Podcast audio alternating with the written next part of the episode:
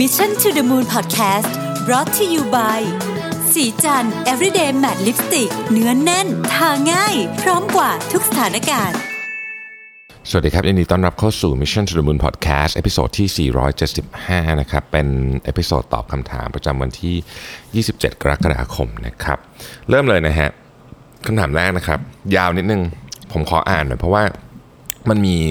อารมณ์และความรู้สึกอยู่ในคำถามนี้เยอะนะฮะขออนุญาตอ่านตามที่ท่านที่ถามมาเขียนเลยนะครับ บอกว่าปัจจุบันเนี่ยทำงานบริษัทข้ามชาติแห่งหนึ่งมาได้ 7 เดือนนะครับในตำแหน่งเซลล์ค่อนข้างเฉพาะทางใช้ความรู้ที่เรียนมานะครับส่วนตัวชอบงานที่ทำได้เรียนรู้ทุกวันและก็รายได้ดีนะครับออพอดีมีคนในบริษัทเดียวกันที่ประจำอยู่สำนักงานที่สิงคโปร์ทำงานคนละตำแหน่งนะฮะมาชวนให้ไปทำงานในตำแหน่งดังกล่าว นะครับตำแหน่งอีกตำแหน่งหนึ่งนะฮะแต่ในคนละสินค้า ซึ่งส่วนตัวอยากไปลองอยากเรียนรู้ใหม่ทำงานกับคนกลุ่มใหญ่ขึ้นเดินทางหลายประเทศด้วย ซึ่งการทำงานต่างประเทศติดต่อ และเดินทางเป็นสิ่งที่ใฝ่ฝันมาก เพราะตอนนี้เพิ่งเรียนจบมาไม่นานและยังโสดไม่มีครอบครัวอะไร จึงไม่ไม่ติดปัญหาเรื่องการเดินทางต่างประเทศนะครับแต่คืองานที่เป็นงานที่ challenge มีแต่คนจับตามอง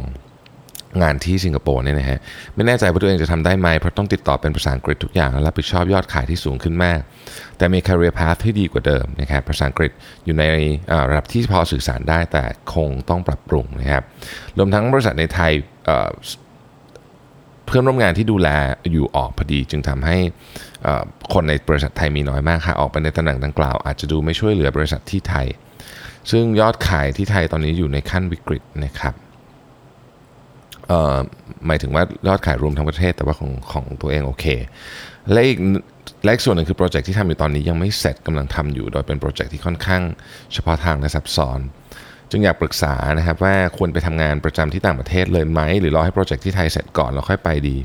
ส่วนตัวอยากทำโปรเจกต์ที่ไทยให้เสร็จก่อนเพื่อช่วยบริษัทที่ไทย และเป็นความสำเร็จมันเพื่อเพิ่มความมั่นใจกับตัวเองด้วย แต่กลัวจะสายเกินไปในตำแหน่งดังกล่าวนะครับ ทำยังไงดีนะครับโอเคเออเป็นเป็นเป็นไดเลม่าที่ยากเหมือนกันต้องบอกอย่างนี้นะฮะแต่ว่าผมคิดว่าอย่างนี้ฮะสิ่งที่คุณกลัวคือกลัวว่าถ้าทำโปรเจกต์ที่ไทยเสร็จแล้วตำแหน่งที่อยากได้ที่สิงคโปร์เนี่ยจะมีคนอื่นเอาไปก่อนใช่ไหมครับ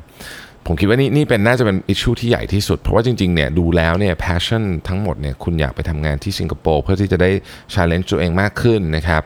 เอ่อแล้วก็ได้มีโอกาสทำงานที่อยากทำเดินทางเยอะขึ้นอะไรอย่างเงี้ยนะครับเอาอย่างนี้ผมคิดว่าเราแบ่งเป็น 2 part ก่อนนะงานที่เมืองไทยเนี่ยต้องถามว่าทำโปรเจกต์ที่ตัวเอง handle อยู่ให้เสร็จเนี่ยดีไหมนะครับเป็นสิ่งที่ดีนะครับเป็นสิ่งที่ดีเราก็แสดงถึงความรับผิดชอบ แต่ว่า มันก็ต้องดู condition อื่นด้วยนะครับกรณีที่ถ้าเราทำโปรเจกต์ที่ไทยเสร็จ แล้วตำแหน่งนั้นจะไม่อยู่แน่ๆแล้วทำให้เราไม่ได้ตามความฝันเนี่ยผมคิดว่าคงจะต้องคุยกับ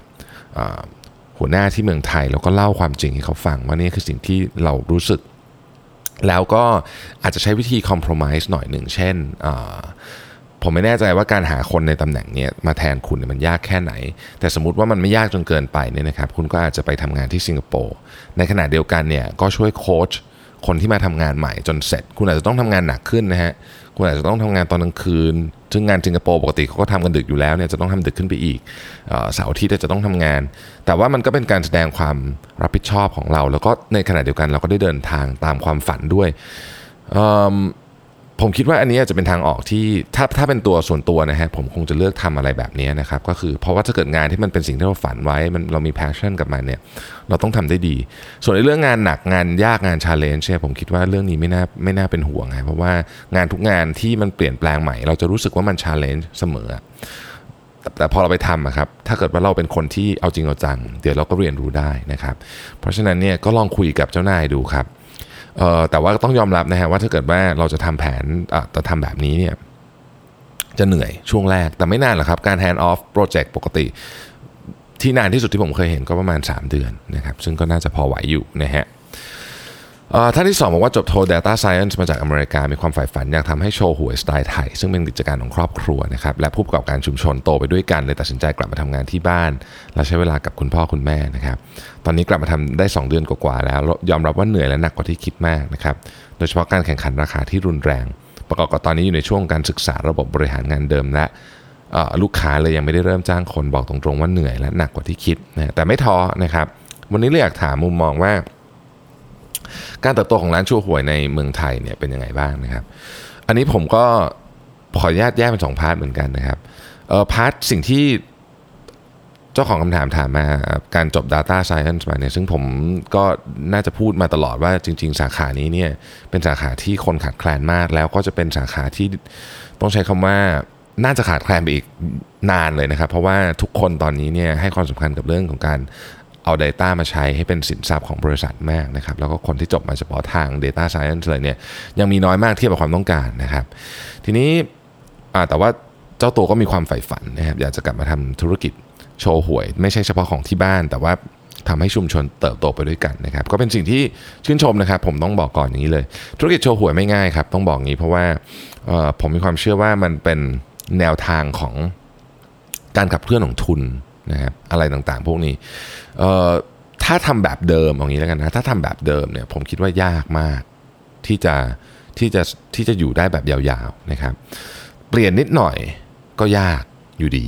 นะฮะคงต้องเปลี่ยนแบบไปเลยเยอะๆนะฮะไปเลยเยอะๆผมผมผมไม่แน่ใจว่าตอนนี้เนี่ยสถานการณ์โดยรวมของของการค้าปลีกที่ผ่านโชว์หวยเนี่ย เป็นยังไงแล้วบ้างนะครับ แต่ว่าผมขออนุญาตยกสิ่งที่ผมรู้สึกส่วนตัวนะ ผมรู้สึกว่าทำได้ดีมากคือ คือร้านของประเทศญี่ปุ่นนะคือร้านของประเทศญี่ปุ่นเนี่ยร้านร้านขายของลักษณะนี้เนี่ยบางทีหลายร้านเป็นเป็นจุดที่นักท่องเที่ยวต้องไปเลยนะคือเหมือนกับว่าคนที่ไม่คนที่มาจากต่างถิ่นเนี่ยต้องไปคนที่อยู่ในออยู่ในถิ่นนั้นเขาก็ไปนะครับยกตัวอย่างยกตัวอย่างเช่น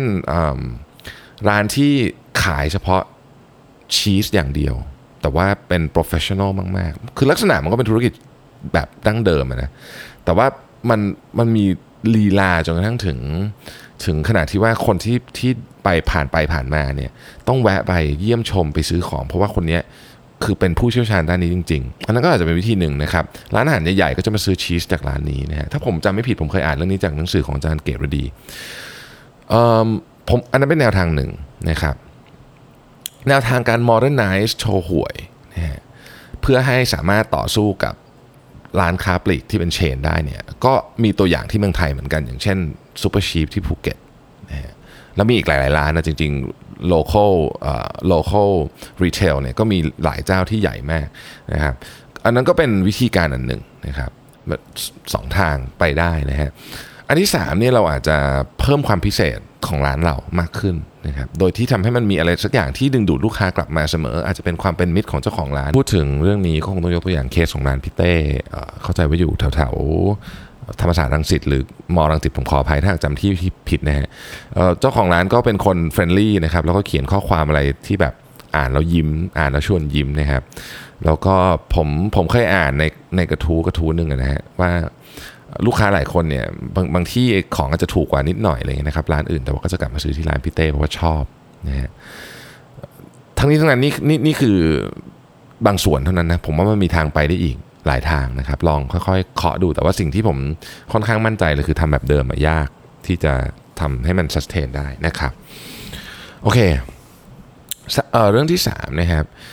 อยากขอคำแนะนำเกี่ยวกับการอ่านหนังสือภาษาอังกฤษบทความภาษาอังกฤษหน่อยนะครับไม่ทราบว่ามีเทคนิคยังไงบ้าง จริงๆหนังสือภาษาอังกฤษหรือบทความภาษาอังกฤษเนี่ยผมมันมีหลายเทคนิคนะครับแต่ว่าทุกเทคนิคเนี่ยต้องใช้สิ่งหนึ่งเลยคือต้องต้องมีวินัยในการอ่านนะเพราะว่าของพวกนี้มันมันฝึกนั่งภาษามันเป็นสกิลที่ฝึกได้อยู่แล้วนะฮะก็ต้องอ่านเยอะๆแล้วก็ต้องพยายามคืออย่างอ่านหนังสือภาษาอังกฤษตอนแรกเนี่ยผมแนะนำว่าคือถ้าเกิดจะเอาแบบเร็วเลยเนี่ยนะฮะ ลองอ่านภาษาไทยก่อน แล้วก็ไปอ่านเล่มจริงก็ได้ อันนี้ก็เป็นวิธีหนึ่งที่ผมเห็นเห็นหลายคนใช้นะครับอีกอันนึงก็คืออย่าพยายามเอาเอาอันที่มันยากมากบางสื่อภาษาอังกฤษบางเล่มเขียนแล้วก็ยากนะฮะคือมันมีศัพท์เฉพาะทางเยอะหรือว่าวิธีการใช้ศัพท์ วิธีการใช้ศัพท์ของคนเขียนบางคนเนี่ยศัพท์มันยากก็มีเหมือนกันนะครับก็ก็ต้องก็ต้องเลือกที่มันง่ายหน่อยนะฮะ หนังสือของคนที่เขียนแล้วเข้าใจง่ายเนี่ยนอกจากเราอ่านแล้วเราจะได้ประโยชน์ในแง่ของภาษาแล้วแล้วก็เนื้อเรื่องเราเนี่ยมันจะทำให้เราจัดระบบความคิดให้พูดอะไรง่าย ๆ ดีขึ้นด้วยนะครับ ซึ่งซึ่งผมคิดว่ามีประโยชน์มากนะฮะลองลองเลือกดูมีมีหนังสือที่ดี ๆ เยอะนะครับ ข้อที่ข้อต่อไปนะครับบอกว่ารบกวนแนะนำหนังสือเกี่ยวกับการบริหารเจ้านายนะครับหน่อยแล้วก็ performance evaluation ผมแนะนำสองเล่มแล้วกันนะครับบริหารเจ้านายเนี่ย man manage your manager นะครับคนเขียนชื่อดูโฟนะนี่เล่มนี้ดีนะครับแล้วก็ performance evaluation นี่ต้องถามว่าจะเอา performance evaluation แบบไหนนะฮะถ้าเอาแบบ OKR นะครับ measure what matters ของจอห์นดอเนี่ยเป็นเล่มที่เป็นคัมภีร์เลยของ OKR นะทุกคนที่ใช้ OKR ผมเชื่อว่าเคยอ่านนะแต่ถ้าเกิดจะเอาแบบ KPI เนี่ยผมแนะนำหนังสือตระกูลของ Harvard Business Review นะครับคำถามฮะในฐานะที่เคยเป็นที่ปรึกษาด้านการประชาสัมพันธ์อยากทราบว่าการที่คุณรวิทย์ตั้งแบรนด์ตัวเองในฐานะผู้บริหารที่มีความชำนาญด้านการตลาดเป็นความคิดของคุณรวิทย์เอง หรือ PR consultant เป็นคนวางกลยุทธ์นี้ให้ ตอบเลยว่าว่าว่าผมทำเองนะครับแล้วก็ไม่ได้คิดว่าจะมาถึงจุดนี้ด้วยต้องพูดอย่างนี้นะคือคือทำไปเพราะว่ารู้สึกอยากเรียนรู้เท่านั้นเองนะครับไม่ได้ไม่ได้มีอะไรแล้วมันก็ค่อยๆมานะครับ ข้อต่อไปก็คือว่าเนื่องจากคุณวิทย์ทำงานหลายอย่างมาก ไม่ว่าจะเป็นการวิทยากรเขียนหนังสือทำพอดแคสต์แน่นอนว่ามีพนักงานบางส่วนที่ไม่เข้าใจการกระทำเช่น นี้จะเป็นผลดีสืบเนื่องมาถึงแบรนด์สีจันด้วยหลายคนอาจจะคิดว่าผู้บริหารเวลาไปทำงานส่วนตัวหรือต่อต้านการกระทำดังกล่าวนะฮะผมมีวิธีการรับมืออยังไงเออก็ต้องยอมรับว่าในในบางในบางเวลาเนี่ยผมก็ก็ออกไปก็ออกไปข้างนอกตอนที่ตอนที่มันเป็นเวลา9โมงถึง5โมงซึ่งหลายคนรู้สึกว่ามันต้องเป็นเวลาที่ผมต้องทำงานเนี่ยนะ แต่อย่างนี้ครับ คือผมเดี๋ยวนี้ผมผมค่อนข้างจัดสรรเวลาได้ดีขึ้นในการอยู่ออฟฟิศนะครับในการที่ดูแลทีมแล้วผมก็อธิบายทุกคนว่าเออเรื่องนี้มันเป็นยังไง แต่ว่าสิ่งที่สำคัญไปกว่านั้นก็คือว่าผมไม่ไม่ปล่อยให้เรื่องต่างๆ ตกหล่นไปนะครับหมายความว่าผมทำงานถ้าเป็นงานที่ผมทำคนเดียวได้ เช่นการอ่าน contract การอ่านโปรโตคอลต่างๆ แล้วเรา feedback ให้กับทีมอย่างเงี้ยผมอาจจะทำตอนกลางคืนนะครับพอดแคสต์ผมทำกลางคืนอยู่แล้วนะไม่ไม่ได้ทำน้อยมากที่จะทำเวลางานส่วนใหญ่เนี่ยผมเรื่องงานมาก่อนนะ first priority นะครับเรื่องงานที่สีจันเป็น first priority ถ้าเกิดว่าผมอยู่ข้างนอก แล้วก็อาจจะไม่ได้สามารถเข้ามา attend บางประชุมได้ ผมก็จะ conference call เข้ามานะครับเสาร์อาทิตย์ผมก็เคลียร์งานที่สีจันไม่ให้ขาดตกบกพร่องเนาะอันนี้ก็เป็นผมคิดว่าสำคัญนะครับ เราต้องจัด priority ให้ถูกเพราะพูดตามจริงแล้วงาน podcast เขียนหนังสือวิทยากรอะไรพวกนี้ priority เป็นรองของงานที่สีจันทั้งสิ้นนะฮะก็ก็พยายามนะครับที่จะจัดสรรเวลา ส่วนตัวเป็นคนทำงานทุกวันอยู่แล้วนะครับ เพราะฉะนั้นก็ผมคิดว่าณขนาดนี้ยังเอาอยู่นะครับในใน อีกคำถามนึงคือในระยะหลังสังเกตว่าคำถามส่วนใหญ่จะเป็นเรื่อง HR หรือไม่ก็เรื่องแนแนวอะไรเงี้ยนะฮะเป็นการมิสลีดจาก position ที่วางไว้ฐานะ ผู้เชี่ยวชาญด้านการตลาดหรือเปล่านะครับหรือตั้งใจให้เป็นแบบนั้น จริงๆ ผมก็ไม่เคยคิดว่าตัวเองเป็นผู้เชี่ยวชาญด้านการตลาดนะครับทุกวันนี้ก็ยังต้องเรียนรู้อยู่แล้วก็ยังต้องขอคำแนะนำจากจาก เรียกว่า partner ที่เราทำงานด้วยเสมอนะครับ แต่ว่าที่ที่ตอบคำถามเรื่อง HR เยอะในช่วงหลังแล้วก็พูดถึงเรื่อง HR เยอะเนี่ยผมคิดว่ามันเป็นเรื่องสำคัญนะฮะสำคัญกับองค์กรแม้แต่การตลาดเองเนี่ยถ้าเข้าใจเรื่องคนของเราเอง เราก็จะทำการตลาดได้ดีขึ้นที่ความรู้สึกผมนะฮะผมคิดมันเชื่อมโยงกันอย่างหลีกเลี่ยงไม่ได้เลยทีเดียวนะครับ ดังนั้นผมก็เลยพยายามที่จะหาความรู้เรื่องนี้มากขึ้น เมื่อหาความรู้เรื่องนี้มากขึ้นหน่อยจะพูดเรื่องนี้เยอะหน่อยนะฮะก็เลยอาจจะมีคำถามเยอะหน่อยนะครับอีกท่านหนึ่งถามว่า คิดยังไงกับธุรกิจนาฬิกาพวก Rolex Omega Patek Philippe อนาคตยังจะอยู่ได้ไหมเมื่อ Smart Watch Smart Watch กำลังพัฒนาขึ้นมาเรื่อยๆนะครับเออผมเคยเขียนบทความเรื่องนี้ด้วยนะฮะแต่ว่ามันก็ค่อนข้างเก่าแล้วแหละผมถ้าใครทราบนะครับ ช่วงนี้นาฬิกาปาเต้กับโรเล็กซ์เนี่ยราคาขึ้นแบบมโหฬารมากนะฮะเรือนนาฬิกาปาเต้เรือนที่เคยราคาประมาณสักล้านกว่าปัจจุบันนี้ไปขายอยู่ประมาณ3ล้านกว่าแล้วนะฮะซึ่ง ไม่รู้ว่าจะอยู่และขนาดนี้มาเท่าไหร่ มีมีหลายคนผมไม่ได้เป็นคนเล่นนาฬิกานะต้องบอกอย่างนี้ก่อนแต่ว่าผมมีผมก็ได้ข่าวมาจากเพื่อนๆว่า ตอนนี้ราคาเริ่มทรงๆนะมีบางรุ่นเริ่มปรับตัวลงนิดหน่อย แต่ว่าคือถ้าเกิดเรามอง historical price อะมันเป็นอะไรที่คุ้มในการในการซื้อเหมือนกัน ถ้าเกิดเราคิดว่าเออเราชอบด้วย แล้วมันก็มีมูลค่าในตัวเองด้วยแล้วเพิ่มขึ้นตลอดนะฮะแต่ก็ไม่ใช่ทุกรุ่นแล้วก็ไม่ใช่ทุกยี่ห้อ ตอนนี้ที่เห็นขึ้นหนักๆก็มี Rolex กับ Omega เออขอโทษ Rolex กับ Patek นี่แหละที่ที่ขึ้นกันหนักๆหน่อยนะฮะโรเล็กซ์บางเรือนเนี่ยสมัยก่อนเคยซื้อได้ 2 0 0 0 0 0ต้นๆ ปัจจุบันนี้อยู่ 3 0 0 0 0 0ไปปลายอะไรเงี้ยสามแสนกลางๆ ก็ถามว่ามันแตกต่างจากสมาร์ทวอชไหมผมเชื่อว่าแตกต่าง คนที่ซื้อนาฬิกาแบบนี้นะครับ เป็นคนที่หนึ่งคือชอบนะครับสองมันเป็นต้องยอมรับว่ามันเป็น social status อย่างหนึ่ง แล้วก็มีการซื้อเพื่อการลงทุนด้วยนะมีหลายหลายกลุ่มแม่ผมคิดว่าไปได้ไกลครับ ยังไปได้อยู่สมาร์ทวอชก็จะโตนะครับสมาร์ทวอชก็โตแต่ก็จะโตแบบสมาร์ทวอชนะฮะคนที่ใส่ปาเต้บางวันก็ใส่การ์มินเราก็จะเห็นแบบนี้อยู่นะครับ ก็ถึงแม้ว่าหลายคนจะบอกว่าแต่ว่านาฬิกาใส่ได้ทีละเรือนนี่ใช่ฮะแต่ว่ามันมันมันเหมือนเสื้อผ้าครับมันไม่ได้แปลว่าเรามีแล้วมัน จะต้องมีแค่หนึ่งอย่างเท่านั้น เพราะฉะนั้นผมเชื่อว่าตลาดทั้งสองตลาดเนี่ยยังคง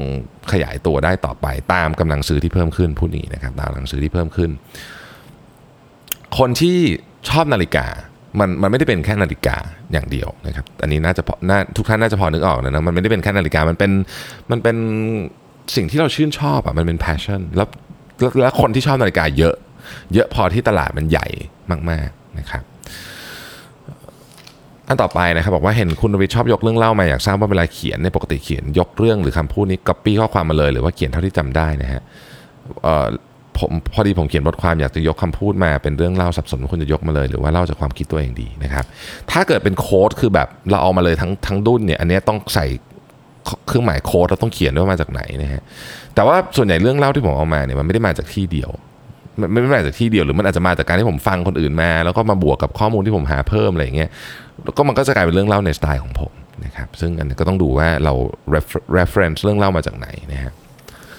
แต่ว่าถ้าเกิดว่าเรา reference มาตรงๆจากหนังสือเล่มไหนหรือใครเนี่ยก็เขียนให้เครดิตเขาไว้ที่ท้ายเล่มนิดนึงก็ดีนะครับหรือว่าเขียนในบทความผมเพราะว่าใช้บางทีผมไม่ได้เขียนข้างหลังผมเขียนในบทความเลยว่ามันมาจากหนังสือเล่มนี้นะอันเนี้ยสิ่งที่ผมพูดอยู่เนี่ยนะฮะท่านต่อไปบอกว่าทำงานมานานแล้วแล้วมีความเชี่ยวชาญในระดับหนึ่งนะครับแต่ช่วงนี้วิกตกกังวล เเวลาที่ทำประเด็นในเรื่องงาน เช่นมีปัญหาติดขัดบ้าง จะมีความกลัวว่าจะเอาไม่อยู่หรือกลัวงานพังนะฮะอาจจะเป็นเพราะช่วง 3-4 เดือนที่ผ่านมางานที่รับผิดชอบอยู่มีปัญหาที่ยาก